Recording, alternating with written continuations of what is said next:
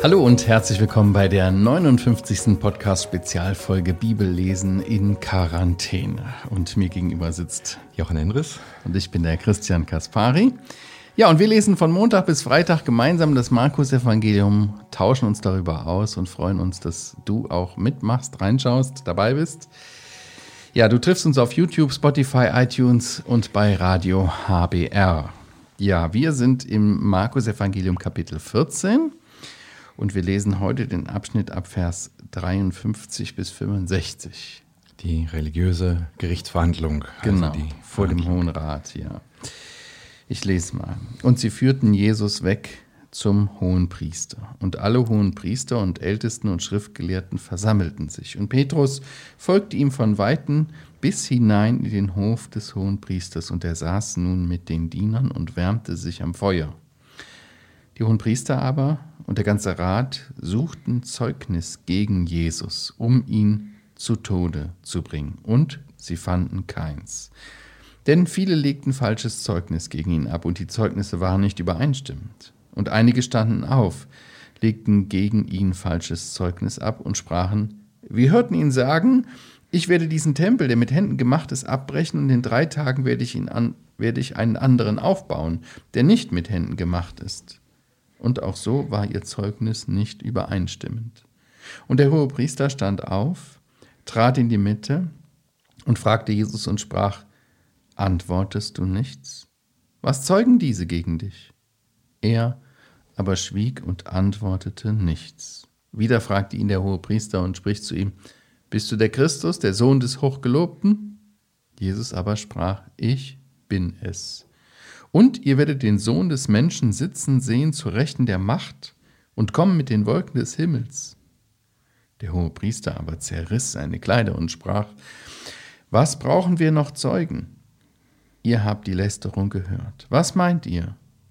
Sie verurteilten ihn aber alle, dass er des Todes schuldig sei. Und einige fingen an, ihn anzuspeien und sein Angesicht zu verhüllen und ihn mit Fäusten zu schlagen und zu ihm zu sagen, Weissage. Und die Diener schlugen ihm ins Gesicht. Jesus wird weggeführt hier, weg zum hohen Priester. Interessant sind alle hohen Priester, offensichtlich gibt es mehrere. Es gibt ja. einen amtierenden hohen Priester, aber die vorher amtierenden sind auf Lebenszeit hohe Priester. So ist ja. die Erklärung gemeinhin, ne? Ja, aber da sehen wir schon, dass wir hier in einem Rahmen sind, der nicht mehr durch die Bibel vorgegeben wird. Ja. In der Bibel ist ja eindeutig im Alten Testament gesagt, dass ein, ein hoher Priester nur einer ist und wenn er stirbt, ja. dann würde sein Sohn hoher Priester werden. Hier sind aber hohe Priester, die von den Römern ein- und abgesetzt werden. Ja. Also Markus deutet die, wie weit sie sich vom Gesetz entfernt haben, mhm. hier schon mit dieser Mehrzahlform an. Ähm, und ja, so setzt es sich ja auch fort, nicht wahr? Sehen wir auch gleich noch am weiteren Verhalten, dass da einiges nicht nach dem, wie Gott sich das gedacht hatte. Ja, und auch gegen die Tradition läuft. übrigens, also mhm. an einem solchen hohen Feiertag wie dem Tag, also in der Passawoche, dem mhm. Tag äh, der Woche, wo die ungesäuerten Brote gegessen wurden, da machte man normalerweise keine Gerichtsprozesse, da ja. führte man keine Todesstrafen durch.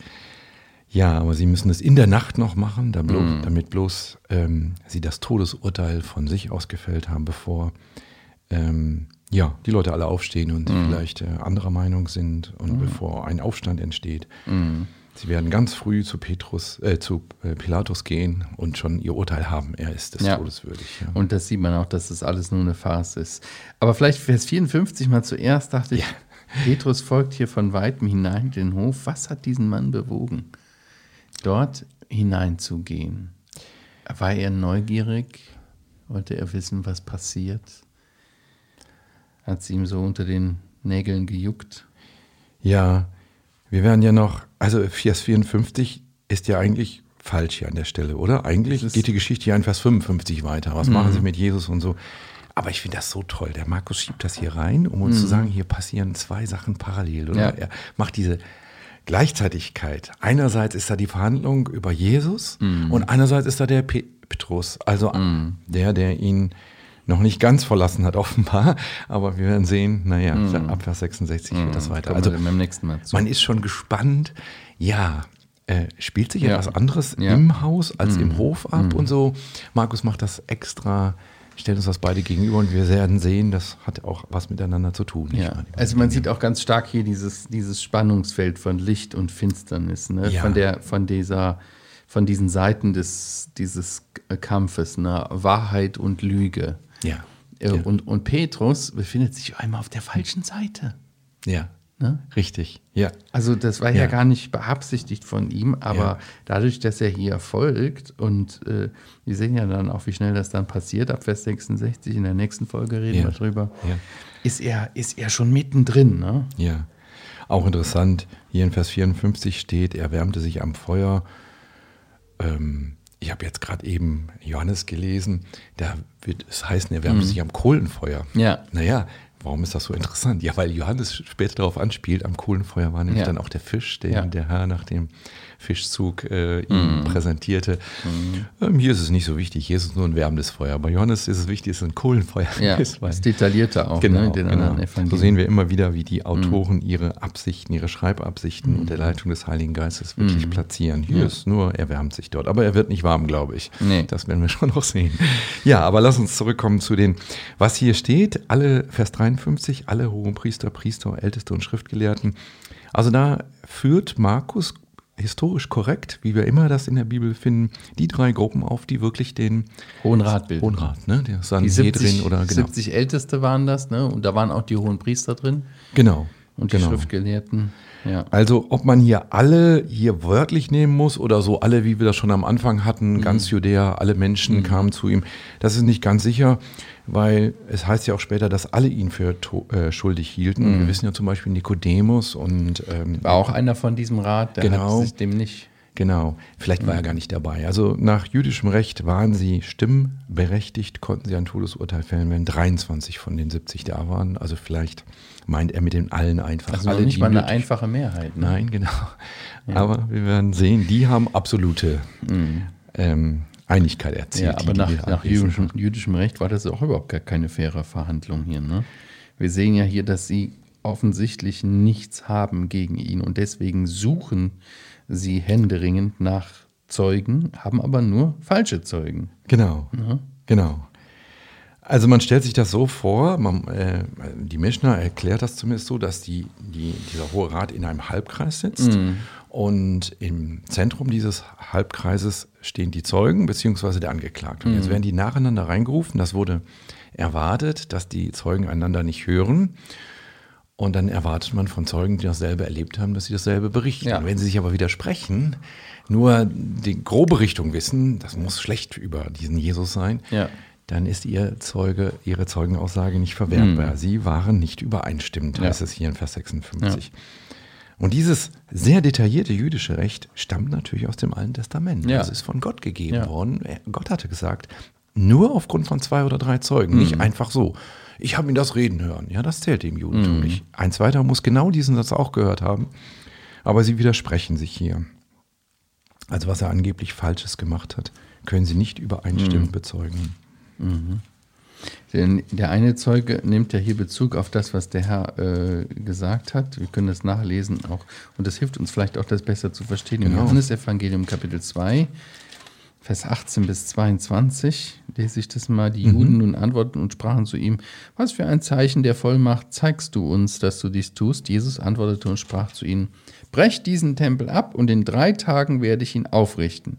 Da sprachen die Juden, 46 Jahre ist an diesem Tempel gebaut worden und du willst ihn in drei Tagen aufrichten? Er aber sprach von dem Tempel seines Leibes.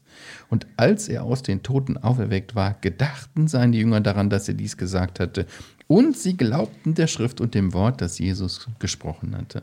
Also hier liefert Johannes uns gleich die Auslegung dafür mit oder die Erklärung mhm, dafür mit, genau. was Jesus eigentlich damit gemeint hat. Aber offensichtlich ist es hier auch gar nicht korrekt zitiert, oder?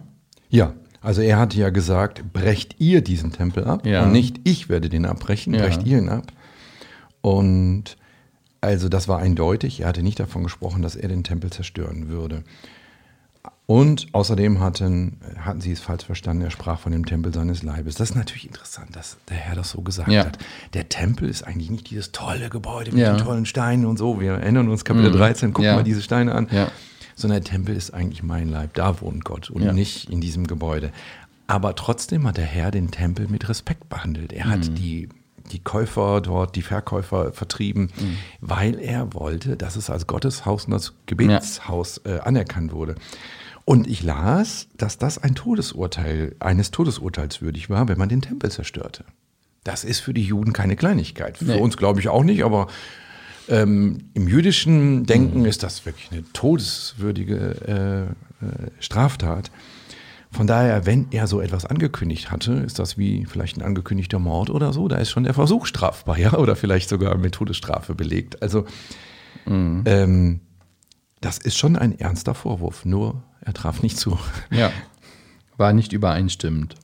Aber übrigens, ist dieser 53 Vorwurf hat sich gehalten. Der Jesus hat ja in Kapitel 13 gesagt, es wird kein Stein auf dem anderen bleiben in Mhm. diesem Tempel. Aber auch da hat er nicht davon gesprochen, dass die Jünger das machen sollten oder dass er das machen würde, sondern dass das passieren würde. Mhm. Und ich habe noch mal in Apostelgeschichte noch mal eine Stelle, die wir vielleicht noch mal nachlesen Mhm. können. Apostelgeschichte 6, 6 aus dem ähm, Prozess gegen Stephanus. Mhm. Die Anklage dort war, Vers 14, denn wir haben ihn sagen hören, dieser Jesus, der Nazaräer, Mhm. wird diese Städte zerstören und die Gebräuche verändern, die uns Mose überliefert hat. Mhm. Also auch da, schon ein, eine Zeit lang später, ist immer noch der Vorwurf der Gegner, ja, ja, ihr wollt den Tempel zerstören. Ja, da war nichts dran, du hast die Stelle aus Johannes gelesen. Und der Jesus hat natürlich den Tempel nicht zerstört, aber er hat es angekündigt. Und das wollten sie oder haben sie aus Versehen falsch verstanden. Und sie meinten, diese neue Ja. Sekte der Christen, die wollen unseren Tempel zerstören. Dabei haben sie ihn selber zerstört mit ihrer Gottlosigkeit. nicht Ja, ja. Sie haben das aber überhaupt nicht die geistliche Dimension, die Aussage dahinter haben sie gar nicht verstanden. Weder das, auf was Jesus auf sich selbst bezieht und was er dann auch, das ist ja so auch irgendwie das Verrückte daran, dass das ja eigentlich damit schon beginnt, sich zu erfüllen Ja, hier. Und ja. sie Teil davon sind. Ja. So wie er genau gesagt Er hat, hat dass gesagt, sie ihr werdet diesen den Tempel, zerstören abbrechen. und er steht vor ihnen und sie Ja. zerstören sein Leib. Ja. Ja. genau. Das ist immer wieder toll, wie, wie man hier sehen kann in dem Text, dass sich Mhm. die Vorhersagen Jesu erfüllen, nicht wahr? Ja, wir sehen, Jesus bekommt keine faire Verhandlung. Sie haben nichts gegen ihn vorzubringen. Sie bemühen falsche Zeugen, Zeugenaussagen hier. Es ist keine Übereinstimmung. Offensichtlich ist dieses äh, Gericht überhaupt nicht an der Wahrheit interessiert.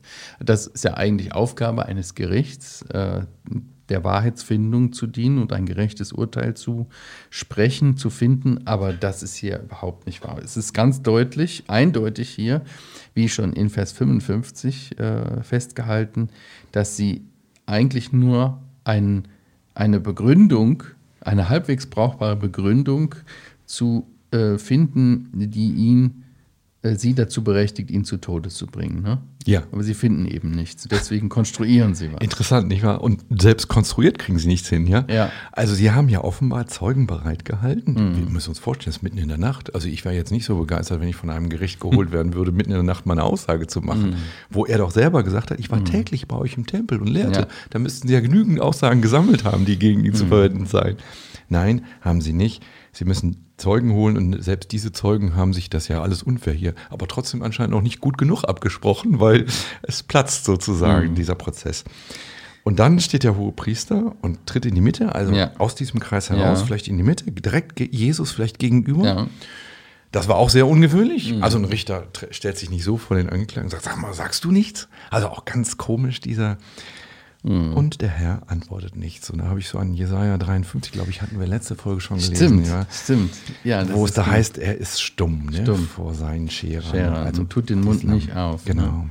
Genau, das haben wir gelesen. Jesaja 53 äh, heißt es in Vers 7. Er wurde misshandelt und er beugte sich und tat seinen Mund nicht auf, wie das Lamm, das zur Schlachtung geführt wird. Und wie ein Schaf, das stumm ist vor seinen Scherern und er tat seinen Mund nicht auf.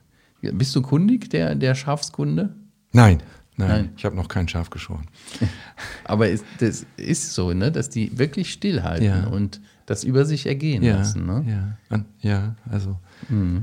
Man Ja. hört die vorher blöken, aber wenn die dann zur Schlachtbank geführt werden, dann wehren die sich gar nicht. Das ist schon interessant, ne? Ein Merkmal. Ja. Und mehrfach betont. Stumm, Ja. tat sein Mund nicht auf, wieder tat sein Mund nicht auf. Und tatsächlich auch dieses erfüllte sich hier. Eigentlich müsste man ja sagen, dass Jesus jetzt sagt, sag mal, was ist denn das hier für ein Prozess? Ihr bringt hier Zeugen auf, ja, und Ja. die widersprechen sich gegenseitig. Also er hätte alle Möglichkeiten gehabt, aber er nutzt das überhaupt nicht. Ganz und gar nicht. Er schweigt, er ist stumm. Und dann kommt eine Aussage hier in Vers äh, 61, dass der hohe Priester zu ihm spricht: Bist du der Christus, der Sohn des Hochgelobten? Ja, das ist eine Wende jetzt in diesem Prozess, Ja. oder? Könnte man ja, so sagen, ne? Absolut. Ähm, also jetzt, sie haben keine Zeugen. Jesus sagt Mhm. nichts, womit sie ihn fangen können. Jetzt stellt er ihn unter Eid. Also in Matthäus wird das deutlicher, dass er ähm, jetzt ein, unter Eid ihn äh, Mhm. zur Aussage zwingt. Und ja, übrigens, der Jesus geht auch darauf ein. An der Stelle antwortet er, wir sind ja noch Mhm. nicht bei der Antwort, aber er antwortet an der Stelle. Und das hat mir mal geholfen, als ich die Jakobusstelle, die ja manche so verstehen, wir sollen nicht schwören, heißt es dort. Mhm. Aber ich verstehe sie so, dass wir äh, so reden, dass wir keinen Schwur brauchen. Ey, das ist wirklich so, ich schwöre es, sondern einfach, auch wenn du nicht schwörst, solltest. Soll einfach, dein Ja ein Ja und dein Nein ein Nein Ganz sein. genau. Das sagt er ja. Genau, ja. Aber manche haben deswegen Schwierigkeiten, sich zum Beispiel vereidigen zu lassen vor Gericht oder Okay. so. Das hat der Jesus hier mit sich machen lassen. Er hat Ja. sich vereidigen lassen. Er hat unter Eid ausgesprochen sozusagen. Wenn man Matthäus liest, wird das deutlich. Ja. Also wer die Wahrheit sagt, der kann auch Wahrheit unter Eid sagen. Das Klar. ist äh, keine. Das will auch Jakobus nicht sagen. Er will uns auf die Wahrheit hinweisen Mhm. und ich denke nicht auf das Verbot, auf keinen Fall unter Mhm. Eid auszusagen. Ja, und der Jesus, der äh, greift das auf, er bestätigt, er sagt, ja, Genau. ich bin es. Genau. Und dann führt er ein Zitat an aus dem Alten Testament, aus dem Daniel, was äh, ganz eindeutig äh, eine, eine Aussage auf den Messias äh, Ja. ist. Ja. Und das wurde auch sehr wohl verstanden. Das sehen wir dann an der Reaktion. Ja. Ne? Ja, wobei, ich stimme zu, Daniel 7 meinst Daniel du, 7 ne? meine ich, ja, ja, 13, 14. Ja, ja, vielleicht liest du. Du hast ein ich, Aber. Ich schlage noch eine andere Stelle. Ich meine, es könnte auch noch eine zweite Parallele geben. Du, du liest. Ich lese Daniel, ja. Ich schlag mal meine andere Stelle auf. Okay. Bringst du noch eine Ergänzung. Vers 13 in Daniel 7 lesen wir das nämlich, äh, 13 und 14. Ich schaute in Vision der Nacht und siehe, mit den Wolken des Himmels kam einer wie der Sohn des Menschen. Und es kam zu den Alten an Tagen, er kam zu den Alten an Tagen und brachte ihn vor ihn, und ihm wurde Herrschaft und Ehre und Königtum gegeben. Und alle Völker, Nationen und Sprachen dienten ihm. Seine Herrschaft ist eine ewige Herrschaft, die nicht vergeht. Und sein Königtum so, dass es nicht zerstört wird. Eindeutig, nicht wahr? Dass das Ja. hier eine Anspielung auf Daniel 7 ist. Ja. Der Alte an Tagen ist ein Bild für Gott. Ja. Hier heißt es, er wird setzen zur Rechten der Macht.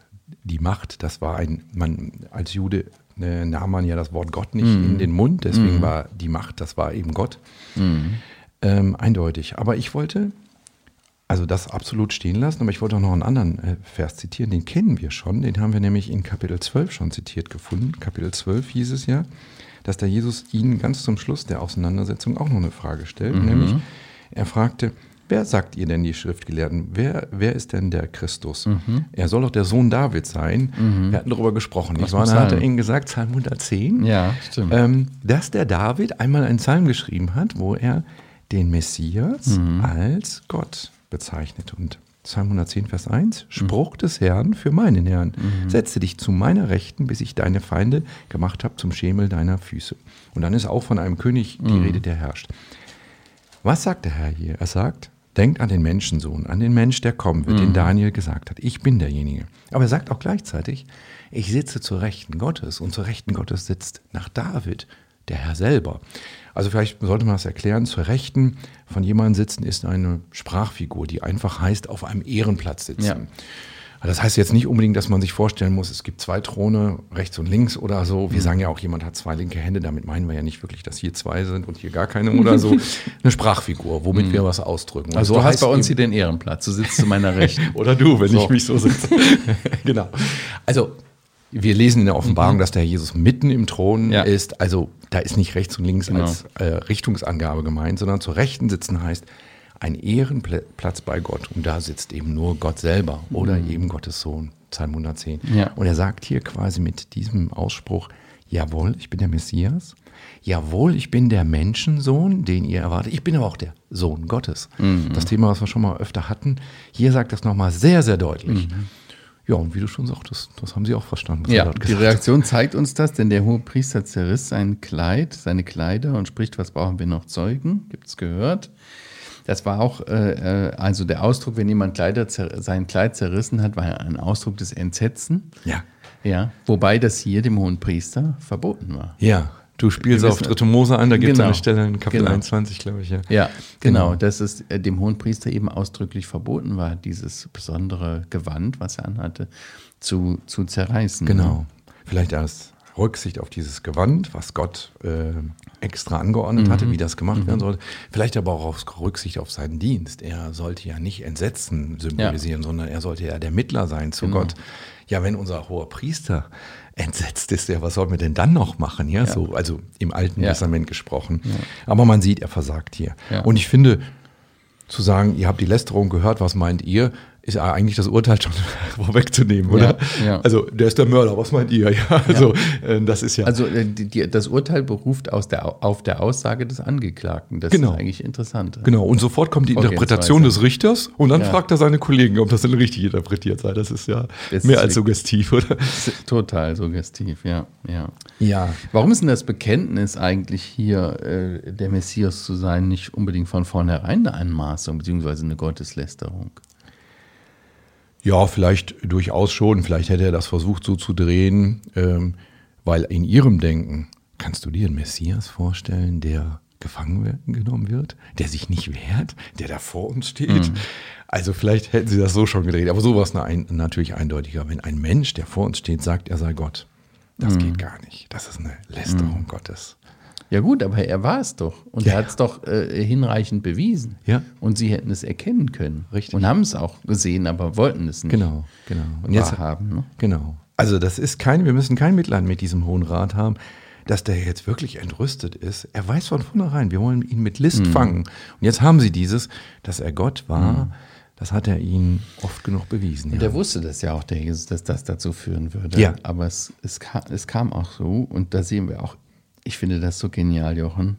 Also du siehst einfach in jeder Situation und jede Minute, dass er selbst alles unter Kontrolle hat. Ja. Obwohl dem Augenschein nach siehst du hier einen Mann angeklagt in der Mitte, gebunden wahrscheinlich, äh, schon ein bisschen zugerichtet. Und äh, doch ist dieser Mann, der so beklagenswert hier in der Mitte steht, der, der alles unter Kontrolle genau. hat oder? Ja, yes, genau. Und zum Schluss sagt er nochmal, dass auch ihn zum Zeugen ist, dass er der Sohn Gottes ist, ja. dass er der Sohn des Menschen ist. Und es wird eindeutig, was die, das ganze Markus-Evangelium mm. lehrte, dass er sich jetzt freiwillig hingibt. Weil wenn er wirklich der Sohn Gottes ist, mm. dann kann man ihn nicht verurteilen. Ja. Er sei denn, er macht es selber. Ja. Und deswegen finde ich Vers 65, wir haben ja schon Vers 66 angedeutet in diesem mm. Abschnitt, den wir nächstes Mal machen. 65 ist so interessant. Guck mal, sie verhüllen ihn. Mm. Und boah, wie gemein. Sie spucken ihn an und mhm. sie verhüllen ihn, sagen, sage, wer, wer, wer hat dich geschlagen? Dahinter steckt doch, ja, wenn wir dir das Gesicht verhüllen, dann siehst du gar nicht, wer, wer uns schlägt. Du kannst ja nicht weissagen, du bist mhm. ja kein Prophet. Mhm. Und was hat er geweissagt? Er hatte geweissagt, der Petrus, der wird mich verleugnen, bevor mhm. der Hahn dreimal kräht.